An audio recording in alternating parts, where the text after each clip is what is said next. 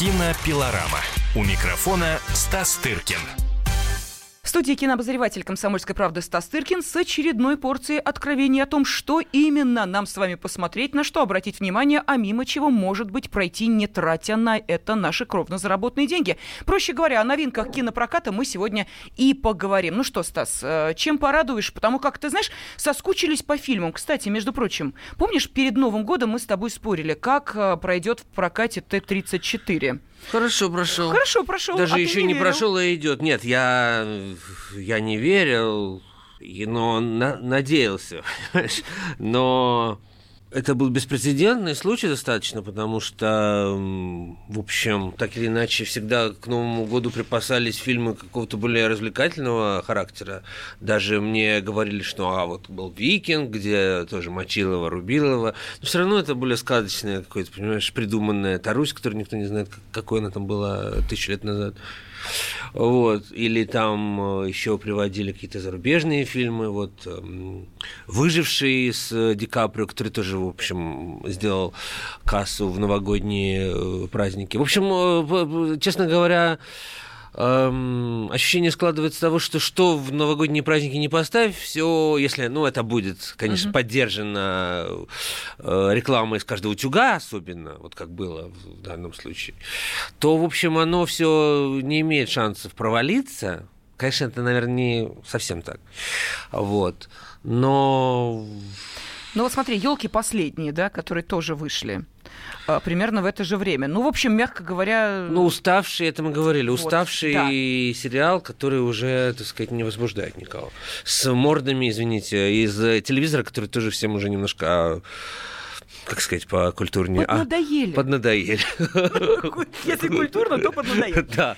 Ну, здесь тоже можно сказать, что один артист, э, Александр Петров, снимался во всех э, новогодних фильмах, но он еще не перешел порог Сергея Безрукова, опасный порог. Вот. Но фильмы, которые в него он снялся, они соревно- спорили друг с другом. И победила в результате. Т-34 победил. Все-таки больше. Да, да, да. Потому что, ну, э, во-первых, полицейский с Рублевки вышел на 10 дней раньше. И они собрали большие деньги, больше миллиарда уже чуть ли не к, к Новому году они собрали. Я сейчас проверю, пока мы будем Да, с тобой ты проверь. А, э, я пока напомню, что мы помимо того, что оцениваем те фильмы, а точнее их кассовую успешность, которые э, идут сейчас в прокате, обязательно поговорим и о тех фильмах, которые вот-вот стартуют, или, э, собственно, те, которые э, близки к тому, чтобы порадовать э, вас. Ну вот Т-34 собрал миллион, э, Миллиард. сем- миллиард семьсот с лишним, почти милли- милли- миллиард восемьсот. Вот, что, конечно, ну, совсем неплохо для такого фильма. Вот. А полицейский, сейчас мы увидим. Я думаю, что в этом же э, примерно районе, может, чуть Ну, тоже люди меньше. перебегали. Миллиард 570, то есть миллиард 600. То есть, Ну, то, что, о чем я говорю. да, почти Люди просто смотрели в одном зале Т-34, потом перебегали, смотрели полицейского Ну и что это, по-твоему, говорит, как ведущий политических программ, что наши Одинаково танки... востребованы и наши танки, и развлечения. Вот что я могу тебе сказать. А, ну хорошо, давай все-таки от оценки новогодних э, каникулярных э, Хотелось бы все-таки, чтобы развлечения торжествовали, честно говоря, Ну давай тогда политикой. предложи нам, что там у нас в прокате сейчас выходит. Нет, такого? нет, я ничего не могу предложить. Я говорю, что, что я бы хотел, чтобы все-таки развлекательное кино, честное развлекательное кино, пусть и ниже пояса, все-таки торжествовало над э, утверждением, что танки наши... В общем, меня танки пугают, честно говоря.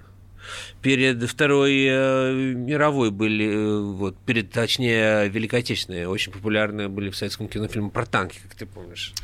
Э, Ты знаешь, я Вот. могу тебя успокоить, компьютерные игры, с которыми сравнивают в, пром- в том числе и этот фильм, они сейчас заполонили, как ты понимаешь, э, виртуальную реальность и не имеют никакого отношения к реальности настоящей. Давай на этом, э, как э, в той песне «Чем сердце успокоится», давай на этом, собственно, и решим закрыть эту тему, какое же кино должно присутствовать, и перейдем, Ну, может быть, к конкретике.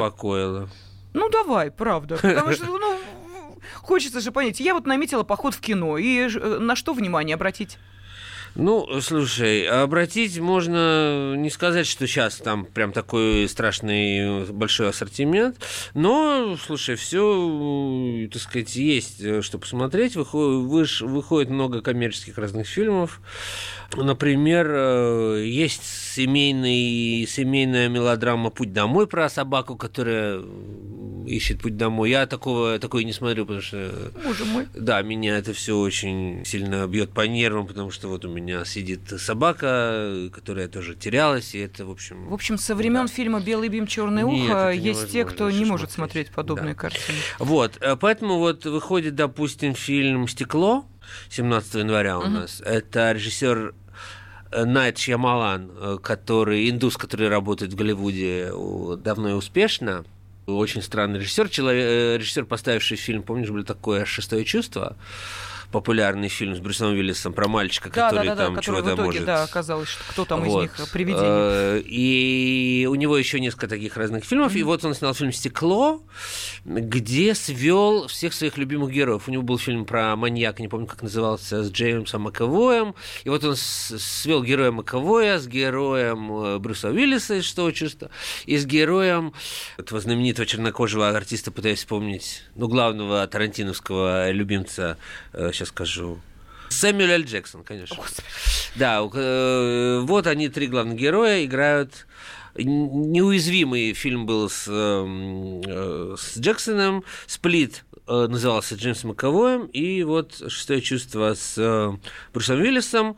В общем, он, это довольно редкий случай, когда трех своих героев режиссер объединяет в таком кинокомиксе.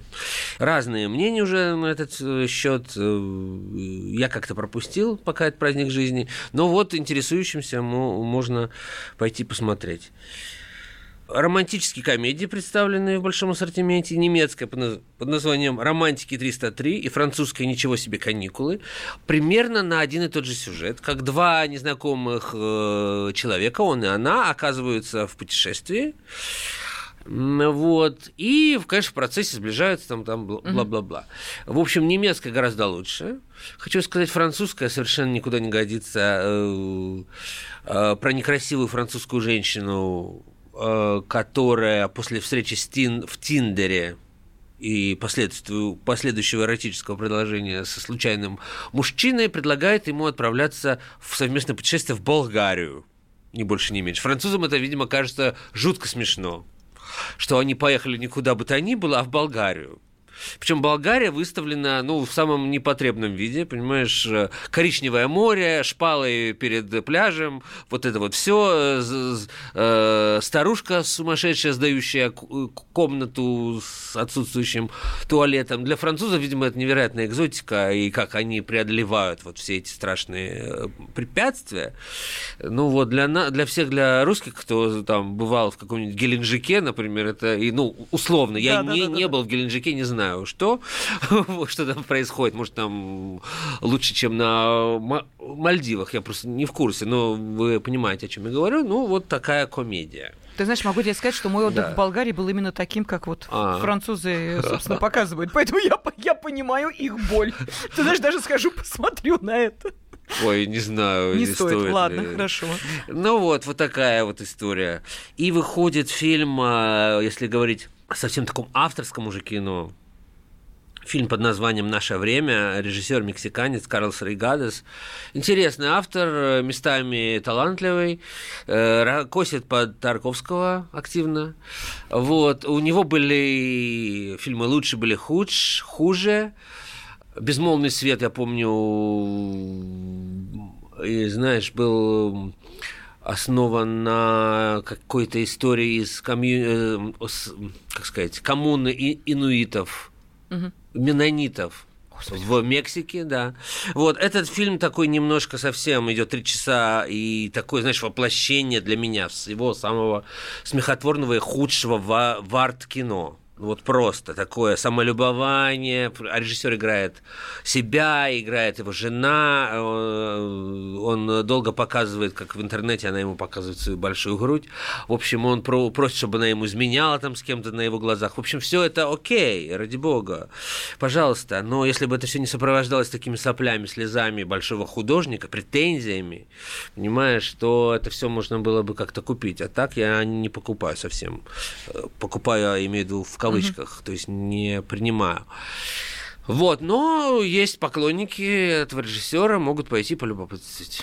Так что вам самим делать выбор, что вам интереснее, посмотреть на мучения французов в Болгарии или на мучения отдельно взятого героя, который полностью олицетворяет художника, его создавшего. Кинообозреватель «Комсомольской правды» Стас Тыркин и я, Елена Фонина, были с вами. Кинопилорама. У микрофона Стас Тыркин.